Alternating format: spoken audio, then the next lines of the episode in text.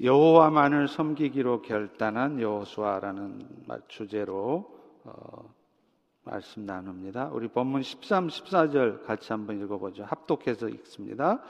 내가 또 너희가 수고하지 아니한 땅과 너희가 건설하지 아니한 성읍들을 너희에게 주었더니 너희가 그 가운데 거주하며 너희는 또 너희가 심지 않은 포도원과 감남원의 열매를 먹는다 하셨느니라. 그러므로 이제는 여호와를 경외하며 온전함과 진실함으로 그를 섬기라. 너희 조상들이 강 저쪽과 애굽에서 섬기던 신들을 치워버리고 여호와만 섬기라. 아멘.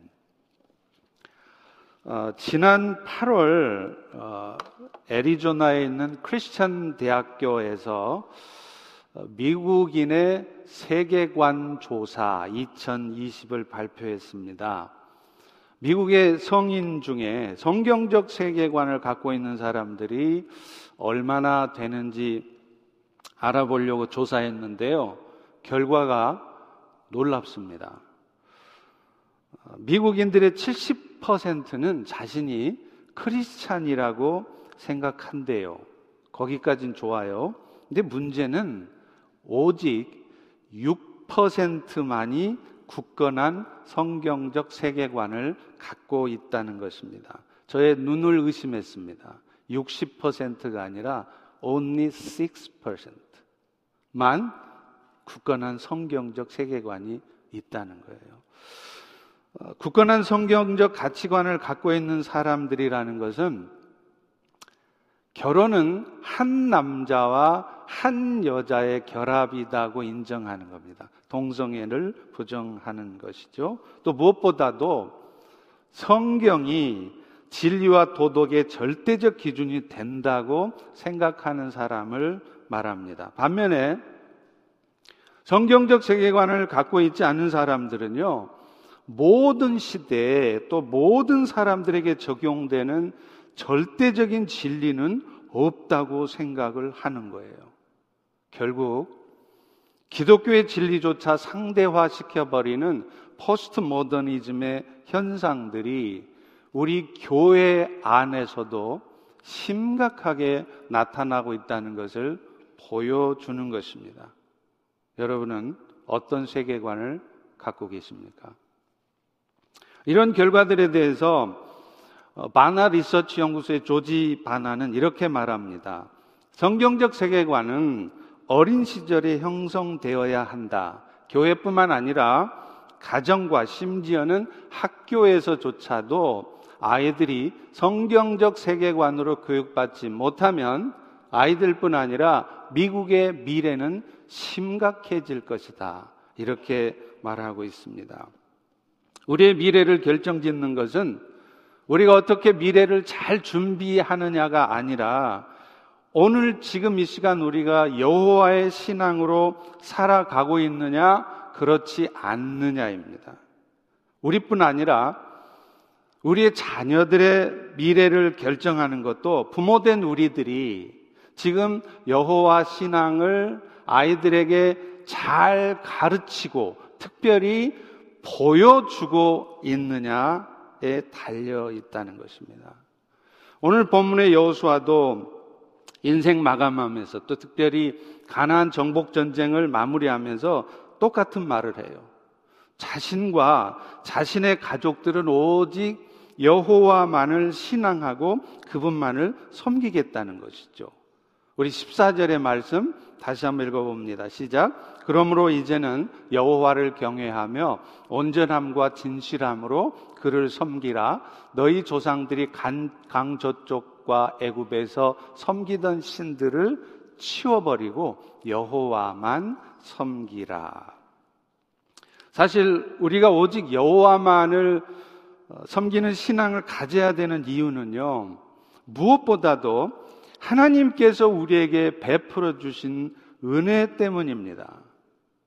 오늘 본문의 여호수아도 이스라엘 백성들에게 오직 여호와만을 섬기기로 결단하라고 촉구하면서 그렇게 해야만 하는 이유를 설명을 해요. 그 이유는 이스라엘 백성들이 오직 하나님의 은혜로 애굽의 종살이에서 빠져나와서 하나님이 약속했던 축복의 땅으로 들어갈 수 있었기 때문이라는 것이죠.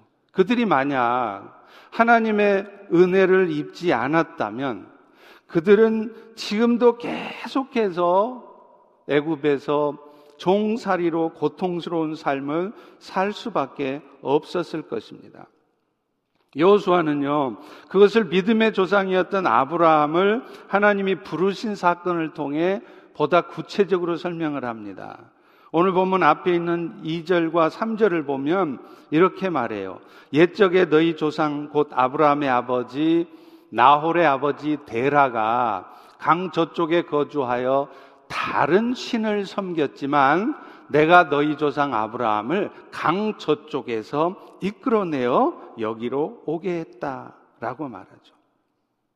믿음의 조상이라고 하는 아브라함의 집안도요, 원래는 하나님과 전혀 상관없는 사람들이었어요. 아버지 데라는 갈대아 우리에 살면서 1월신, 해신 달신을 섬겼던 사람들입니다. 사진에 한번 보시죠. 보시면 네, 사진 안 나오시나요? 네. 여기가 여기가 지금 갈대아 우르입니다. 여기서 하란 거쳐서 가나안 땅에 오게 됐는데요. 이때 살 때를 어, 얘기를 하는 것이죠. 그들은 사실 그곳에서 우상을 숭배하는 정도가 아니라요. 우상 장사, 우상으로 밥 먹고 살던 사람들이었어요. 그런데 하나님은 그런 아브라함을 가나안 땅, 축복의 땅으로 인도하셨고 그래서 마침내 대도 않던 이 아브라함을 믿음의 조상으로 만드시고 그의 후손들을 하나님 나라 백성으로 삼으셨던 것입니다. 그런데 오늘 여호수아는요. 오늘 본문의 이 말씀을 특별히 세겜에서 했다는 것은 의미가 있는 것이었습니다. 1절 본문에도 보지만 여호수아가 어, 이스라엘 모든 지파를 세겜에 모았다라고 하는데 이 세겜이 어디냐면 아브라함이 우상의 땅 갈대아를 떠나서 축복의 땅 가나안에 들어와서 가장 먼저 하나님께 고맙다고 단을 쌓고 예배 드렸던 곳이에요. 바로 여기 세겜 보이시죠? 이곳에서 지금 여호수아가 여호와 신앙을 촉구하고 있는 것이죠. 이것은 전혀 믿음 없던 아브라함을 처음 축복의 땅으로 불러내셨던 그 하나님의 은혜를 늘 잊지 말고 기억하라는 것입니다. 사실 그렇습니다. 오늘날 우리 성도들도 마찬가지죠. 왜 우리가 오직 남은 인생 여호와만을 섬기며 살아가야 되느냐? 이 땅에서 우리가 받는 어떤 축복과도 비교할 수 없는 그 영원한 생명의 축복을 하나님께서 예수님의 십자가의 은혜를 통해 공로 없이 자격 없는 우리에게 주셨기 때문이라는 거예요. 우리는 과거에 어떤 사람이었습니까? 저나 여러분이나 다 똑같아요. 죄와 허물로 그 영이 죽어 있었던 사람들이에요. 그러다 보니까 늘 안 그런 척 해도요. 안 그러려고 그래도요. 늘 죄의 종이 되어서 일생에 매여 종노릇하며 살았었습니다. 마치 아브라함이 갈대아 우리에서 이방신 섬겼던 것처럼 오늘 우리도 한국에서 우리가 얼마나 명예를 중시했습니까? 자식이 우상이 되기도 하고요. 돈이 우상이 되어서 거기에 사로잡혀 그런 것들을 얻으려고 발버둥 치며 살았던 사람들이었다는 거예요. 그리고 결국은 뜻대로 되지도 않는 현실 앞에서 그것 때문에 염려하고 불평하고 때로는 좌절하는 그런 삶을 살다가 결국에는 어쩔 수 없이 한순간 인생을 마치고 영원한 지옥 형벌을 받아야 했던 그런 우리였습니다. 그런데 하나님은 그런 우리를 살려 주셨다는 거예요. 그것도 과거에 우리의 지난날의 모습에 전혀 상관없이 내가 그런 은혜를 받기에 합당한 자가 되도록 선하게 산 것도 아니고 공로가 있는 것도 아닌데 아무런 죄가 없으신 아들 예수를 우리 죄를 대신 치르도록 십자가에 죽게 하심으로 그 일을 이루셨다는 거예요.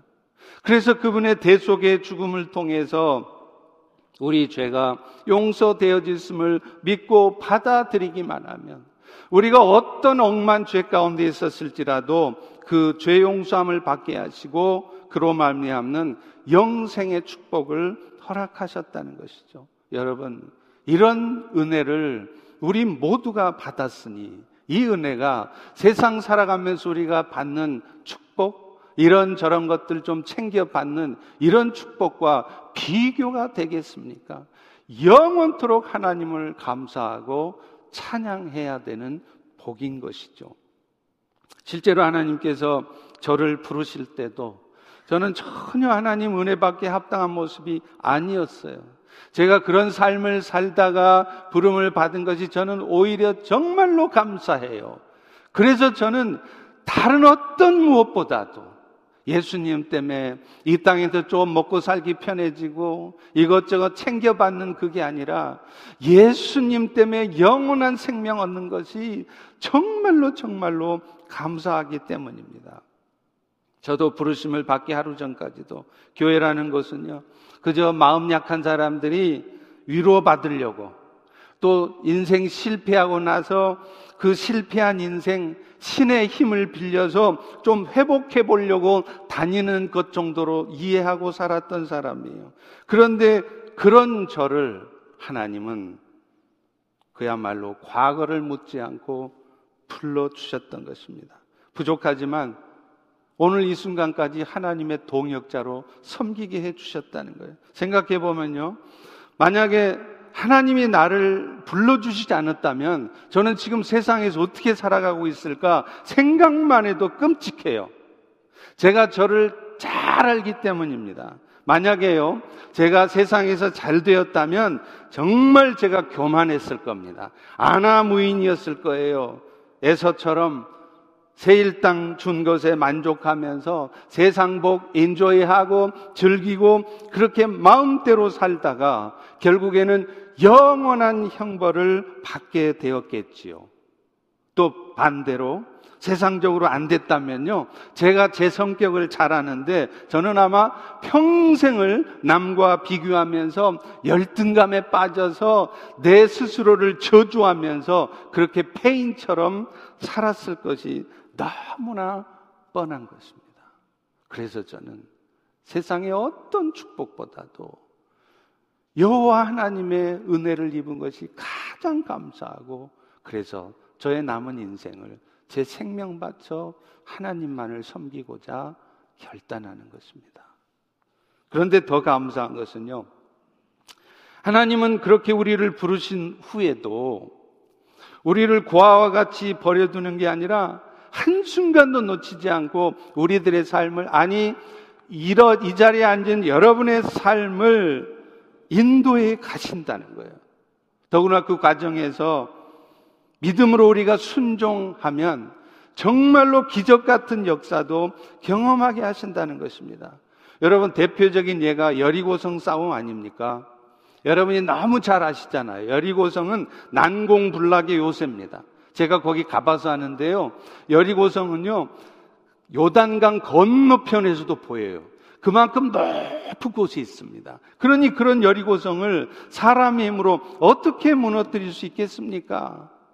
그런데 하나님은요, 가뜩이나 정복하기 힘들어 보이는 그 여리고성을 무너뜨릴 수 있도록 명령을 내리시는데 그 내용이 여러분도 너무 잘 알다시피 하루에 한 바퀴씩 여섯 날 돌고 마지막 날 일곱 바퀴 돌고 외치래요. 여러분 이게 정말 말도 안 되는 명령 아닙니까? 그런데 여호수아 이스라엘 백성들은 그 말씀대로 순종합니다. 그리고 그렇게 무너지지 않을 것 같았던 절대로 이루어지지 않을 것 같았던 일이 자신들 눈앞에 이루어지는 것을 보는 것입니다. 여러분 사실 하나님이 가나안 정복 전쟁의 첫 싸움이었던 여리고성을 이런 방법으로 여호수아가 점령하게 하신 데는 특별한 이유가 있었습니다. 하나님은요 어떤 상황에서도 오직 상황을 쳐다보는 게 아니라 하나님만을 신뢰하기에 모든 삶의 기준을 하나님의 말씀에만 두고 그렇기 때문에 이해가 안 돼도 받아들이기 힘들어도 하고 싶지 않아도 하나님의 말씀대로 살아가면 정말로 놀라운 역사를 경험하게 하신다는 것을 보여주시려는 거였어요. 최근에 저희 교회가 미전도 종족 타겟으로 삼고 있는 두아노 종족 마을이 있는 곳 인도네시아. 여러분 아십니까? 최근요. 이 인도네시아에 중국, 인도를 뒤이어서 엄청난 부흥의 역사가 일어나고 있습니다. 한 번 집회에서요, 수백 명이 아니라 수천 명이 아니라 수만 명이 지금 회심하고 있는 일들이 일어납니다. 여러분, 지금 미국에서 한 번 집회에서 수만 명이 구원을 얻고 회심하는 역사가 난다. 전 세계에서 난리가 아닐 것입니다. 지금 인도네시아에서 그 일이 일어나고 있어요. 그런데 이 일의 중심에는 필립 만토파라고 하는 인도네시아 목사님이 계십니다. 현재 수라바야라는 곳에 그 교회가 있는데요. 성도들이 한 5만 명가량 모인대요. 그런데 이 필립 목사님이 그 이루신 부흥과 그 교회는요, 어른들이 부흥하는 것도 놀랍지만, 특별히 어린이들의 부흥이 놀랍대요.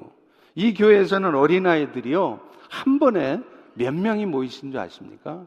3천 명, 5천 명이 모인대요. 그런데 이 아이들이 두 시간 동안을 예배를 드려도 꼼짝하지 않는다는 거예요. 오늘 어른들도요, 설교 시간이 10분만 길어져 보십시오. 시계 보고, 엉덩이 들썩이고, 난리가 아닙니까? 그런데 이 아이들은 두 시간 예배를 드려요. 그리고 잠깐 점심을 먹고 나면 또 오후에 두 시간 동안 성경 공부를 하는데 제가 놀란 게 있어요. 그 성경 공부 내용이 뭐냐? 어린아이들이 그리크, 원어를 가지고 성경 공부를 한대요. 그래도 아이들이 불평하지 않고 오히려 그 모임에 참석하지 못하게 한다고 지 부모들한테 때를 쓴다는 거예요.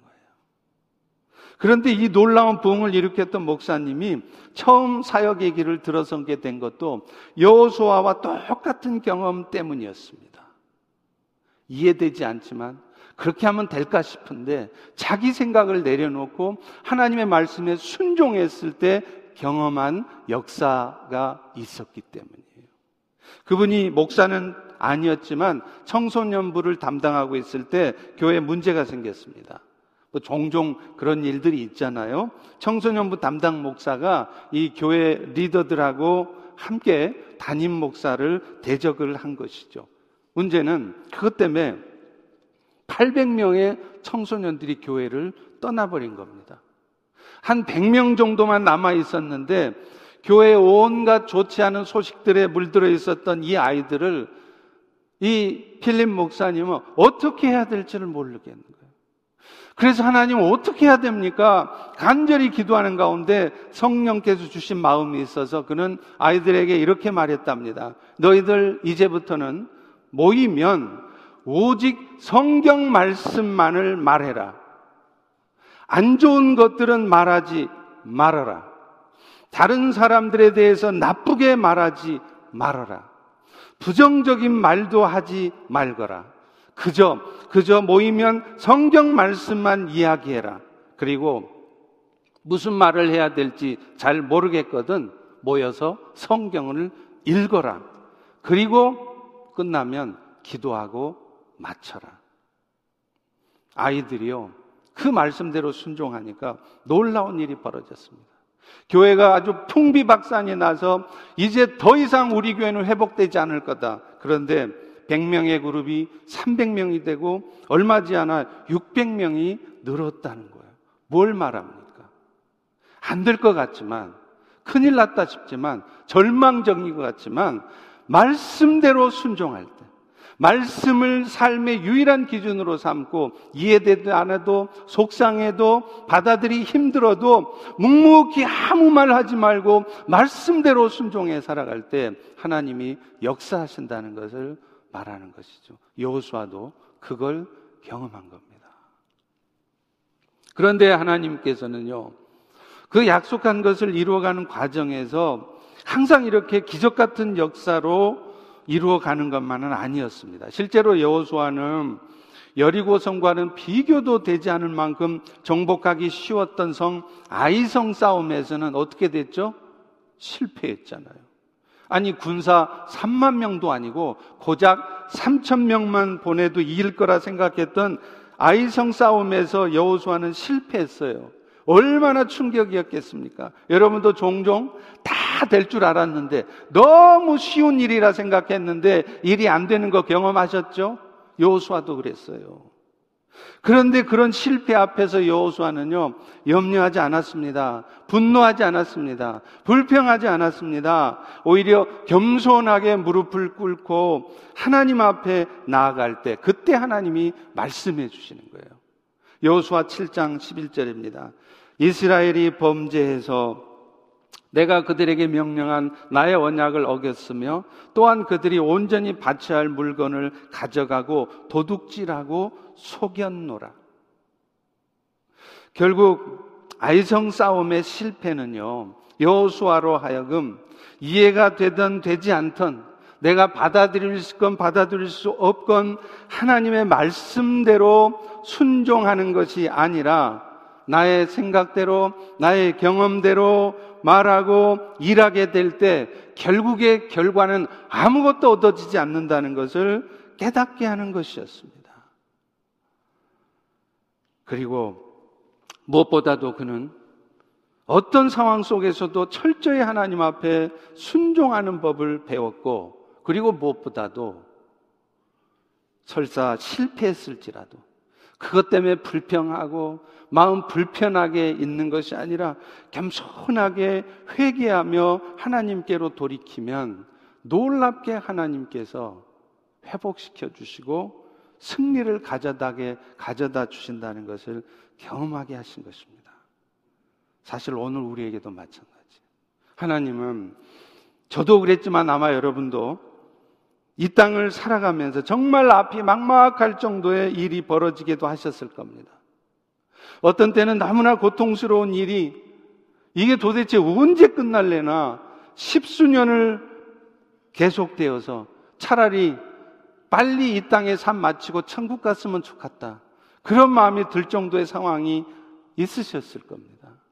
그러나 분명한 것은요, 우리 하나님께서는 이런 모든 상황들을 사용하셔서 결국은 우리 인생이 하나님의 복 받기에 합당한 자로 그리스도의 형상을 닮은 자로 그래서 항상 먼저 겸손하며 온유한 사람으로 세우시려고 이런 일들을 사용하신다는 거예요.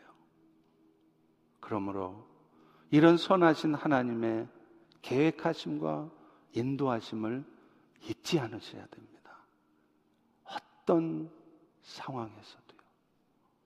자, 그렇다면 이런 하나님의 은혜가 저 같은 목사에게만 아니라 여러분 모두에게도 있다면 우리가 이 땅 남은 인생 살면서 마땅히 할 일은 뭘까요? 오늘 여호수아가 고백하고 있는 것처럼 이제는 정말로 정말로 이제는 이제는 지쳤다.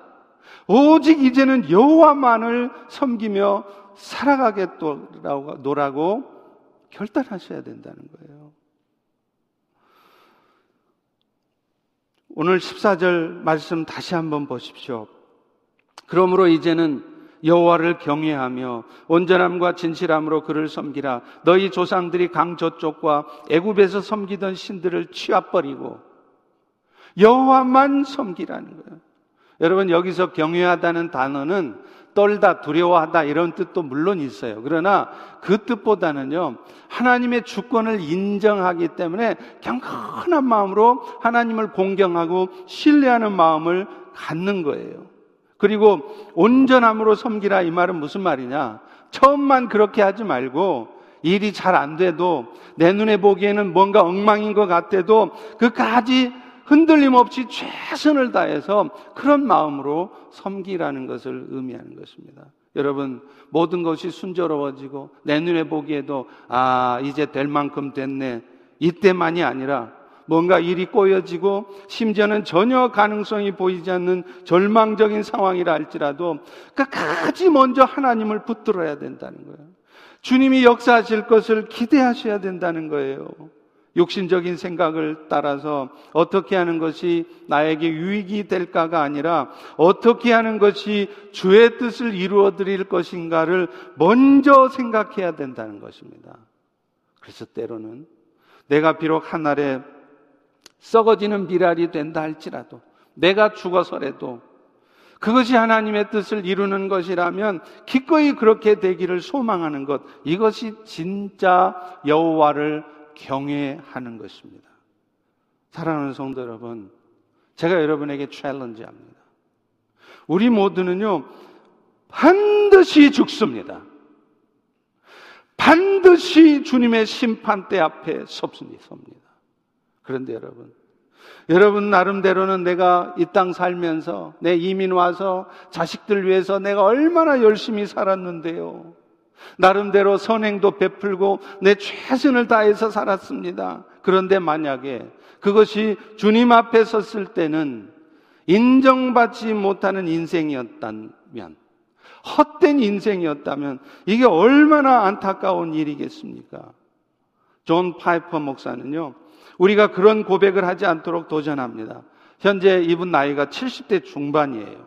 그런데 이분이 57세 때 너무나 유명한 책을 썼습니다.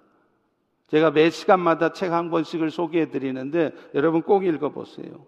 삶을 허비하지 말라. Don't waste your life.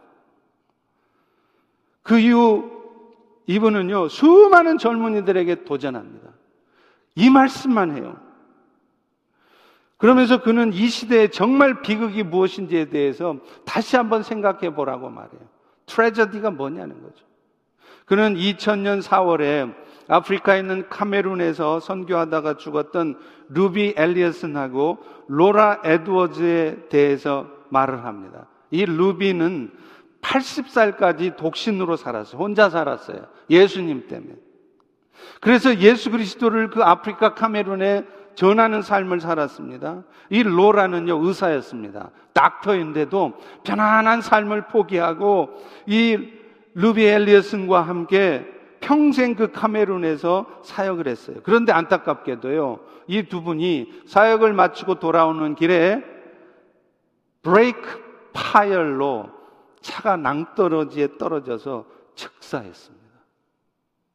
존 파이퍼는 이분들의 얘기를 하면서 이렇게 외칩니다. 여러분, 이 두 분은 정말 비극적인 삶을 산 사람입니까? 그러면서 그는 무엇이 정말 비극인지를 말해주겠다면서 1998년도에 Reader's Digest라는 책에 실린 어떤 부부 이야기를 들려줍니다. 이 젊은, 이 부부는요, 비교적 젊은 나이에 은퇴를 했는데 은퇴한 후에 따뜻한 곳 어딘 줄 아시겠죠? 플로리다. 여기에 내려가서 요트를 타면서 조개 껍질을 껍질을 줍는 것이 취미였대요. 그러면서 그들은 이렇게 말합니다. 당신들이 창조자에게 당신의 삶을 설명하기 전에 조개 껍질 수집하는 것을 당신 삶의 마지막 큰 일, bucket list로 삼으라 이렇게 말했다는 거예요. 존 파이퍼는 말합니다. Reader's Digest에 실린 이 부부의 이야기야말로 진짜 비극이다. 그런데 오늘날 사람들은 이런 비극을 꿈꾸고 산다는 것이 더 큰 비극이다. 이렇게 말을 했습니다. 오늘 여러분은 혹시 이런 삶을 꿈꾸고 계시지 않습니까? 여러분이 한국을 방문하실 때면 꼭 양화진에 있는 외국인 선교사 묘역에 가보시기 바래요. 저도 한국에서 목회할 때요, 제자 훈련을 하잖아요? 그러면 생활 숙제라는 걸 내줘요. 근데 그 생활 숙제가 뭐냐면 양화진에 있는 외국인 선교사 묘역을 방문하도록 하는 것입니다. 그곳에는요, 100년 전부터 한국에 와서 그야말로 이름도 없이 빛도 없이 살다 가신 성교사님들의 묘가 있어요. 근데 그 한 구석에 성교사 한 사람이 아니라 성교사 가족이 몽땅 묻혀 있는 묘역이 있습니다. 바로 윌리엄 홀가의 묘역이에요. 먼저 아버지였던 윌리엄 홀은요, 1890년경에 미국 북감리의 의료 선교사로 한국에 파송됐습니다. 지금도 그렇지만 그때도 의사라 그러면 편안한 삶을 살 수 있겠죠. 그러나 그런 삶을 포기하고 이름도 없는 땅 꼬레야 그것도 한성 서울도 아니고 평양에서 의료 선교 사역을 합니다. 당시에 평양 감사 민병식은 이 윌리엄 홀 선교사의 사역을 방해하고 퇴계 명령을 내렸대요. 그런데 이 홀은 죽으면 죽으리라는 그런 각오를 가지고 선교 사역을 계속했고 그러다가 그곳에서 로제타 홀이라고 하는 동료 의료 선교사를 만나서 결혼도 합니다. 그런데 안타깝게 결혼한 지 2년 4개월이 되는 1894년 이 윌리엄 홀은요. 선교지에서 장티푸스로 세상을 떠납니다. 남편의 갑작스러운 죽음으로 28세, 28살 때 미망이 되었던 로제타 홀은요, 죽는 날까지 결혼하지 않고 아들 셔르드 홀과 또 딸과 함께 한국에 남아서 선교를 해요. 잠깐 잠깐 이 태중에 있던 7개월 된 딸을 출산하기 위해서 미국에 갑니다. 그러나 이 로제타울은요, 딸을 낳자마자 곧바로 다시 한국으로 향해요. 그 딸이 죽을 때 과정을 쓴 일기를 보면 눈물 납니다. 저런 분들의 헌신이 있었기에 오늘 우리가 한국이 이렇게 영적 부흥을 맛보고 오늘 우리가 이렇게 신앙생활 하는구나. 그녀는 평양에 돌아온 후에 뭘 하셨는지 아십니까? 남편이 남겨준 유산하고요. 또 친지들이 고맙다고 준 돈을 모아갖고 평양 최초의 근대식 병원인 기홀병원을 설립합니다. 그리고 계속해서 열심히 의료사역을 했습니다. 그런데 이번에는요, 어린 딸을 잃습니다. 남편을 잃었던 똑같은 병으로 딸을 잃어요. 그런데 그 죽은 딸을 남편 곁에 묻으면서 로제타올은 이렇게 기도했답니다. 하나님, 내 아들 셔르드 홀과 한국에서 평생 사역할 수 있게 해주시기를 원합니다. 실제로 아들 셔르드 홀도 나중에 의사가 되어서 의사 메리안과 결혼한 후에 그 아들 부부도 역시 한국에 건너와서 평생 의료 선교사로 살았습니다. 여러분 우리 같으면 젊은 나이에 남편 잃었어요. 딸까지 잃었어요. 그곳에서 하루빨리 떠나고 싶을 것 같아요. 저라도 그랬을 것 같아요. 그런데 그녀는 그렇지 않았습니다. 그녀는 병원에서 사역을 하는 동안에도 틈틈이 병안도 산골을 돌면서 마을 위에다가 각종 의약품을 신고 다니면서 의료 사역도 하고 복음 전파 사역도 했다는 거예요. 여러분, 이들 일가족은요, 육신의 어려움뿐만 아니라 그거가 다 누명 쓰고 감옥에 갇히는 고통도 당했고요. 심지어는 남편과 딸이 죽는 말할 수 없는 아픔을 겪었습니다.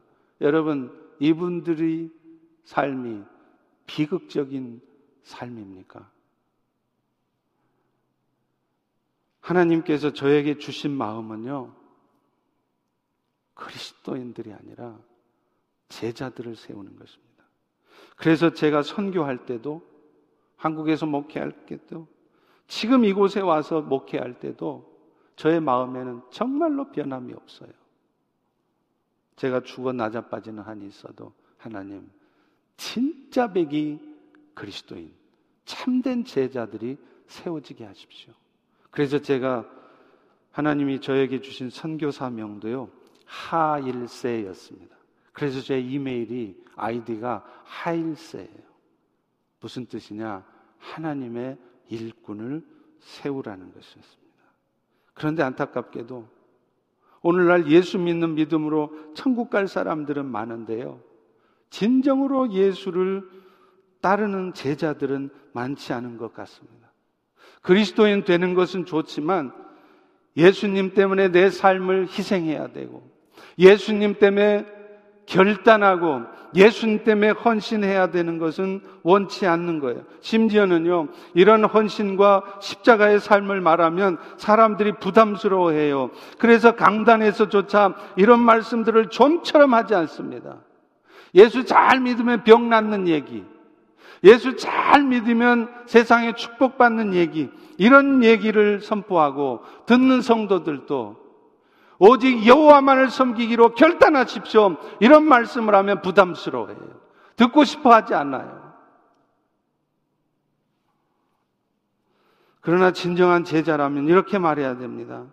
오 주님, 저는 이제 여호와를 섬기는 일에 내 인생을 드리고 싶습니다.